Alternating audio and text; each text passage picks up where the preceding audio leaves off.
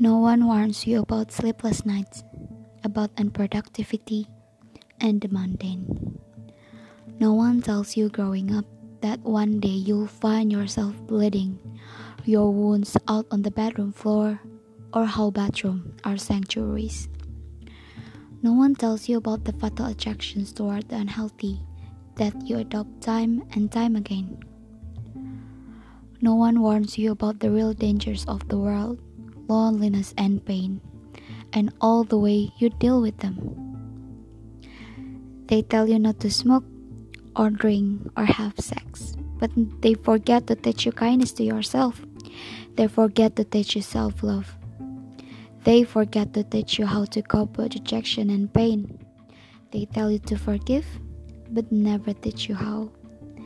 They'll, they tell you to love, but never the consequences of failed love.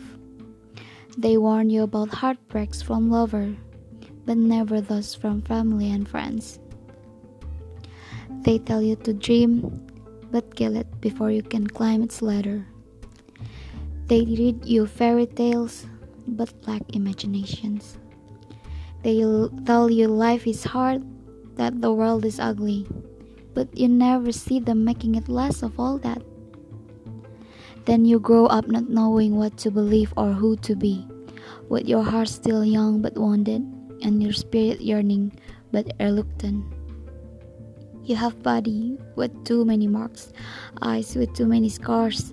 You carry hope like a scared flowers. All its petals fall each time the world disappoints you, and instead of abandoning it, you go tap it back together.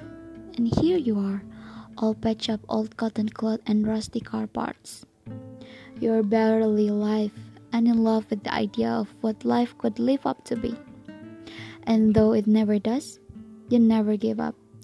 And I would say that's what makes you strong.